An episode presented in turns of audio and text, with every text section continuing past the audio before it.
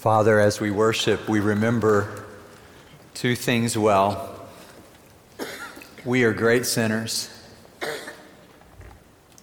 and Jesus Christ is a great Savior. So when we hear these words, familiar, we are reminded, Lord, that it was our sin for which Christ had to pay. And we are grateful to you, Father. And we are thankful, Lord, that someday we will stand before your throne complete.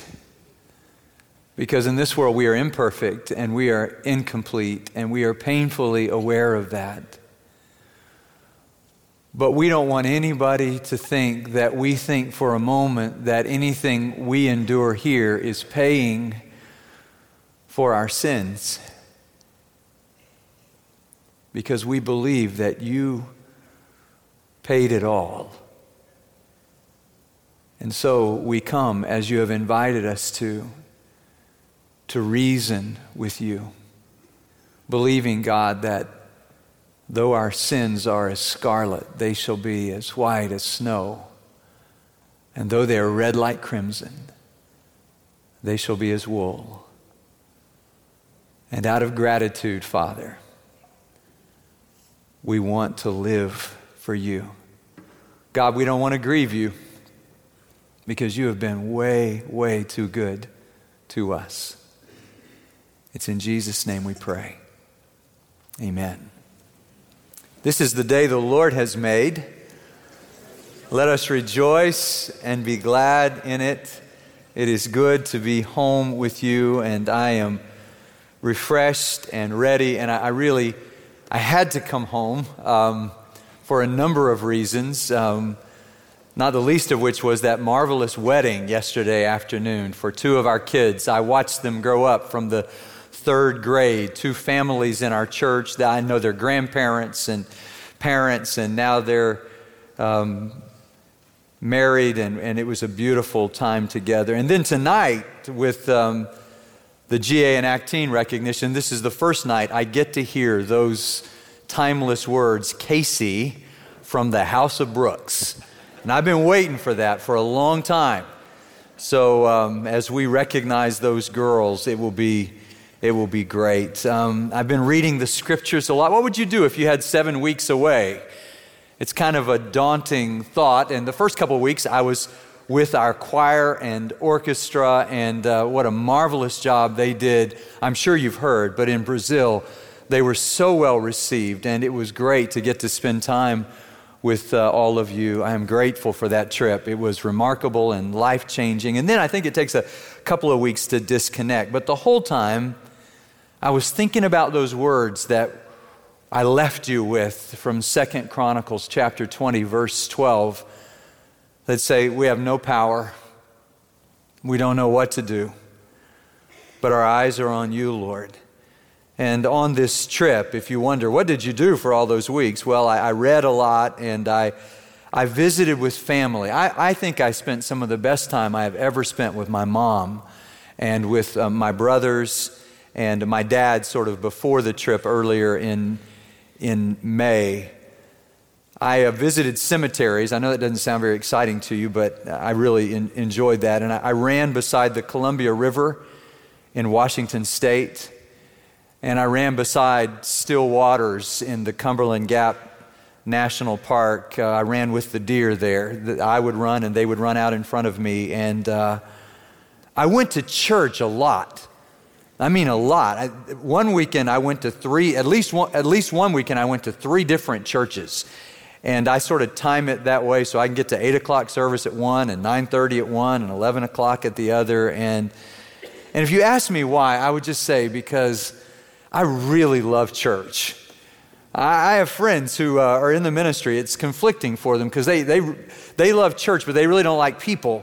And um, I don't know what that would be like, but but I love people, and I love being in God's house, and I believe we were made for this. Just like we were made to breathe oxygen, we were made to give glory to God and to worship Him with all of our all. And um, this fall, I feel led to think with you about uh, our theme, our sort of vision as a church to make disciples through worship, instruction, service, and evangelism. And I wanted to begin with worship these first three weeks, and then the next sort of mini-series will begin uh, the second week in September. It'll last through the rest of September, called Family Bible.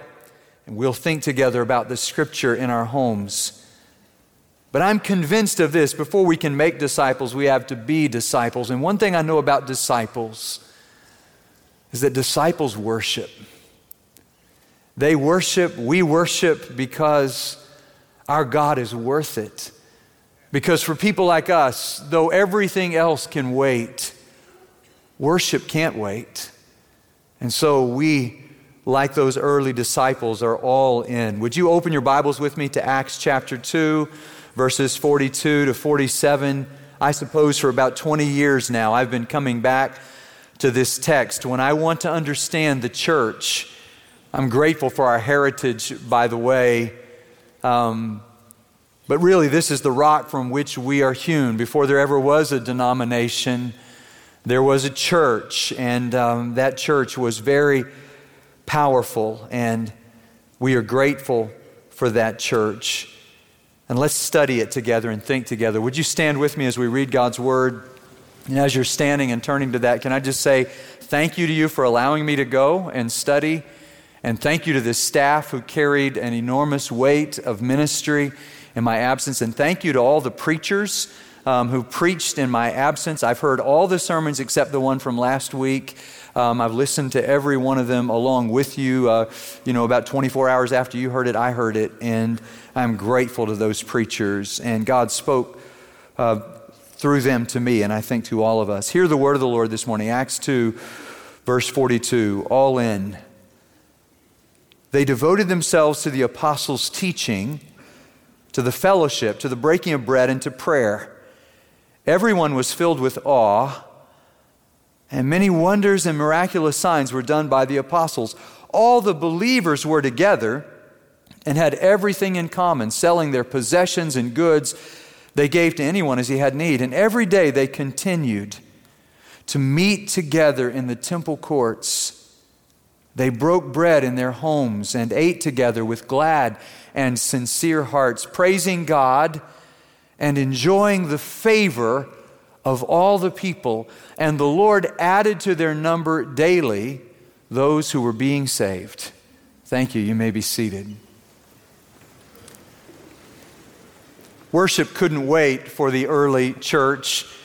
This group of people that's mentioned as they in verse forty-two is technically three thousand one hundred twenty people, because the day before they started with one hundred twenty and grew in a single day by a multiple of twenty-five. So from one hundred twenty to three thousand one hundred twenty in a single day. And they were disciples. I know we use the word Christians. That word is used sparingly in the New Testament, but the word disciple is used again and again. And these disciples were all together, and they were all in, and it was all the time. I love about this early church just those first few words. They devoted themselves. The, the word means that they were strong toward. It's used again later in this passage where it says continued steadfastly. They, they shared their lives. They committed themselves to, to learning what the apostles were teaching. They, they wanted fellowship. They loved to break bread and share the Lord's Supper. We'll do that in two weeks. And they loved to pray. And as they shared their lives together, God used them not just to reach the city of Jerusalem, but to reach the surrounding areas, as Jesus had predicted that they would go to Judea and then to Samaria and then to the uttermost parts of the earth. And if you would receive it, we are here this morning because these followers of Jesus Christ were all in, because they devoted themselves. The word literally means they were strong toward these things. They were strong toward the apostles' teaching. Tell me what you're strong toward, what you're devoted to, and I'll tell you what you worship. I remember Grady Nutt used to say, and Melanie and I sort of uh, fulfilled this in our days at Baylor. We had our devotional times in, in Miller Chapel. And as Grady Nutt said, I was devoted to her and she was devoted to me. You can be devoted to any number of people, any number of things, whether sports or material things or your job, your career. But whatever it is that, that you think about when you wake up in the morning, and the last thing you think about when you go to sleep at night, whatever consumes your interest and your energy, what, whatever you use to, to focus the infrastructure of your life, that is your object of worship. And for these believers, it was God. They were God-centered. As James MacDonald says, they were a vertical church, and they were focused on God. And I suspect Thomas was there that first day after Pentecost because he had made the mistake once of missing church. And when he did, all he missed was the risen Lord. He missed the resurrection.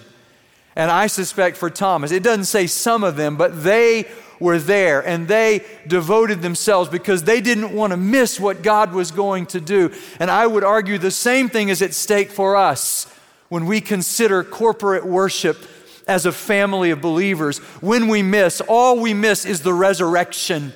That's why they moved worship from Sabbath to, to Sunday and made Sunday the Lord's Day. And every Sunday morning I write in my journal, the Lord's Day, because that was the day when Jesus demonstrated his lordship once and for all. And out of gratitude for the grace that paid it all, they wanted to be together. They wanted to be together all the time. And they shared their lives together and they fulfilled the mission that God gave to them, not with partial commitment, but with full commitment. You have heard that it was said by church growth gurus twenty years ago, we shall lower the bar just so we can take people any way we can get them. But I say to you, the risk for the church today is not that somehow we've set the bar too high, but that we've set it too low. It's those who are fully committed followers of Jesus Christ who multiply. It's those who are devoted to the apostles' teachings, who, who don't miss the chance to fellowship, who love to break bread together and who love to pray together. It's those people who will shake the world. And the world will not be won by partially committed followers of Jesus Christ, but by those who are all together, who are all in, all the time.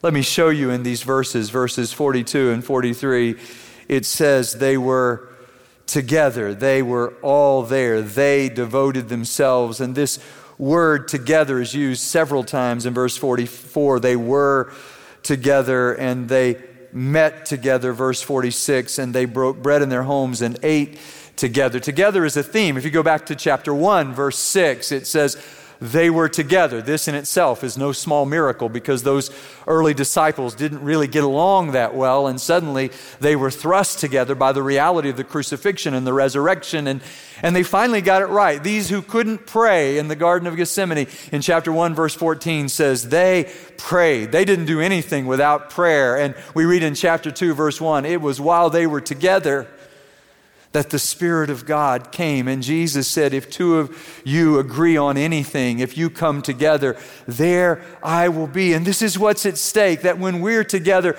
we're together with the Lord and he is among us. And if you ask me why it says they, and it seems inclusive, that, that literally all of those people were together, I would say when you realize the fact in verses forty and forty-one that they had turned from their sin, they had repented, they had been gloriously saved, where else would they be but together? They had this one thing in common, though they were incredibly diverse. Just read the list earlier in chapter two of all the places they came from. But they were together because they had the one thing in common that matters the most. One of my trips was up to Washington State, and uh, I have a cousin up there I hadn't seen since Chase was two and a half years old. He's the same age as I, about a month older than I am, and we both turned fifty this summer, and So I went up to see him for the first time in sixteen or seventeen years, and his father and, and uh, mother, my uncle and aunt, my dad's brother and his wife, first time in twenty-one years, they were keeping count. They told me how many years it had been since I had seen them. And and I was committed. I wanted to worship every everywhere I went, but I was just thinking, how do I acclimate? Because I don't know where they are with the Lord. I don't know if they go to church or what church they go to. And I just thought, well, I'm going to, you know, I didn't I didn't rent a car. I just rode with them. I thought, you know, I'm just going to go where they go, but I want to be in worship. And before I could even ask my cousin, when he picked me up from the airport, he said, Dwayne, you need to know that my wife was saved and that she was baptized and we're part of a church and we were hoping you would worship with us tomorrow morning. And I sat with him and his wife and his two teenage sons, the five of us worshiping God, singing the same songs we sing, giving thanks to the God who saves. And I was glad to be together with them in worship.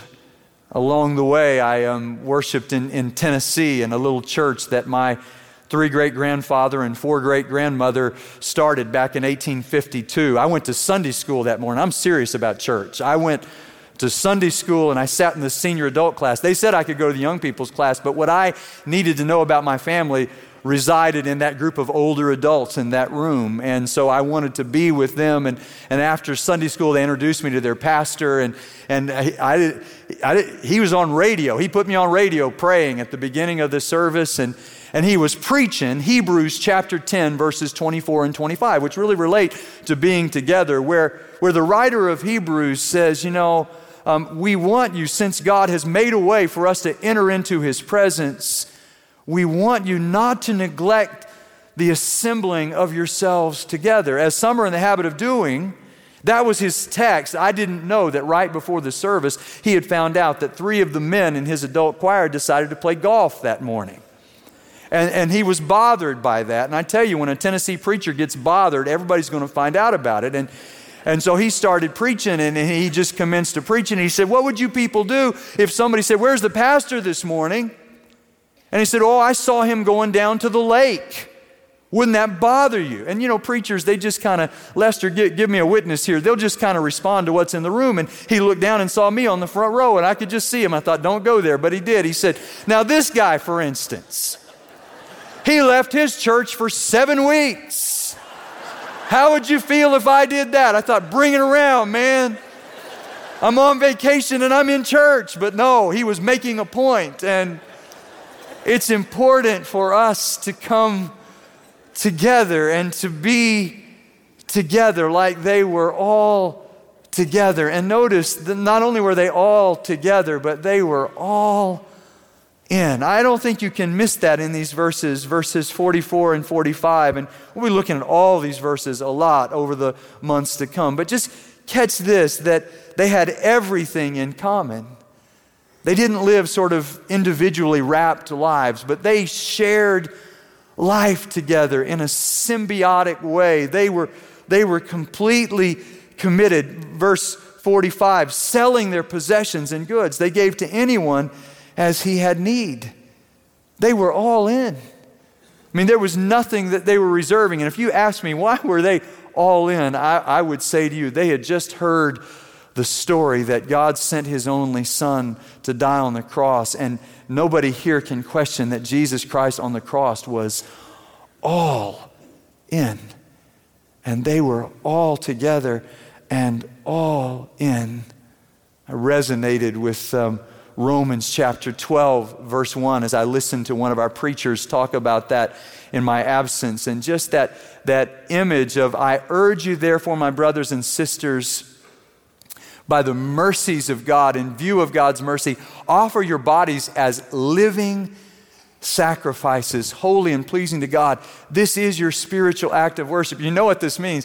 This means that, that for us, the measure of worship is not what we put in the plate, but whether or not we're willing to get in the plate, whether or not we're willing to give our whole lives. And the problem with living sacrifices, one poet has said, is that they're always crawling off the altar. But living sacrifices are those who are all in, who give their whole lives to the worship of God, willing to give everything they are. One of my first deacons at a little church in Falls County, Roy Hudson, he met me on the steps of the church the first day I went to be uh, their pastor. Um, he met me there, and he was a farmer, and uh, he and his wife sort of took me in and helped raise me, and I, I love them to this day. They're, they're with the Lord, but I was back uh, in Falls County for a funeral not long ago, and their, uh, their nephews and nieces and kids were there, and there's just this bond with them. And Roy loved this story. He told it over and over again about the, the farmer and how he was such a good man that the animals on the farm loved loved him, and they loved him greatly. And one day the chicken said to the pig, you know, I've been thinking about it. We ought to do something for that farmer. Why don't we pool our resources and give him a ham and eggs breakfast? Why don't we do that? And you can imagine the pig did not think that was a good idea at all. And the chicken wondered why. And finally the pig said, you don't understand, because for you, that's a donation. But for me, that's a total commitment. I, For, for him to have ham, I have to die. And you understand, these early believers were not making donations to God, but they were totally committed. And I think it takes a totally committed church to make a difference in this world, that we would be all together and we would be all in. And notice it was all the time. So in verses forty-five and, and forty-six, it says every day, forty-six and forty-seven, every day they continued to meet together in the temple courts. So they were always at worship. They were always together all the time. So worship wasn't something they checked off on their list of things to do that week, as if we could give God an hour of a day or even a day and then do whatever we wanted the rest of the week. What they understood was the God who is omnipresent was always with them all the time. So they were always at worship, always in the presence of God. I remember about three years ago when the Lord blessed us with Casey, and she came into our home, and she came from an environment where she had rarely been to church, and then suddenly she was in this family that was like church on steroids. I mean, always, always in church, and it wasn't lost on her. And you know, I remember the first Wednesday night, she was like, really? Because we did this Sunday. And I'm like, yeah, I know, but it, it's Wednesday and, and Sunday night and Saturday night and just all the time. I mean, Melanie was teaching Bible study on Saturday night and said, you know what, I can't take her to church Saturday night and Sunday morning, and so we're just going to choose a day and go with that. And, and finally, that first Easter came, and she just put her feet down and she said, I'm done. I am just done with church. Y'all, y'all are killing me, she said. I mean, you, you, it's a holiday. Let's just take the day off. And I, I said, well, wait a minute. This is Easter. She said, exactly. I mean, we deserve a day off. I said, no, no, no. Of all the days we would take off, it wouldn't be this day. This is the main event. She said, you all make everything religious. I said, no, but Easter really is religious. I mean, it's the resurrection itself. And what I think kept these people together every day is they couldn't get over the fact that Christ was raised from the dead, and every day was Easter Sunday for them. Christ was always risen from the dead.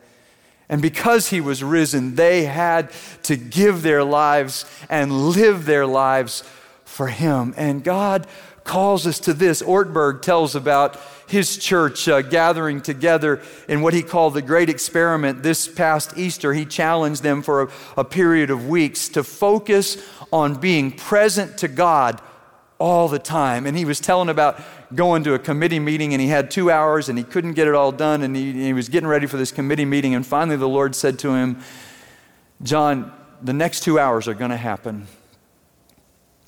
You're either going to do them with me or without me. Which will it be? And I want to say to you this morning, the days are going to turn into months, and the months are going to turn into years, and, and it's going to happen. And the only thing you and I have got to figure out is whether or not we're going to be with the God who is with us all the time, focused on him, so that we don't compartmentalize our lives and sort of subjugate worship to a section of our lives, but we realize that we don't come to worship to evaluate. We come to worship to be evaluated by God. We're, we're not the audience. God is the audience, and we on the platform are the prompters, and every one of us is a performer. And how did we do today, Lord? Did we worship you with all that we were? Were we all together? Were we all in? all the time. Let's pray. God, thank you for your presence in this place and for the chance to love you. God, we didn't want to miss the chance to encourage each other by being here and by loving you publicly, singing to you, focusing on you. And God, help us, I pray, as a church to hear these words and to change our lives. Lord, we want to be transformed by your grace so that we can become agents of transformation in this city, in this world. And we ask it in Jesus' name. Amen.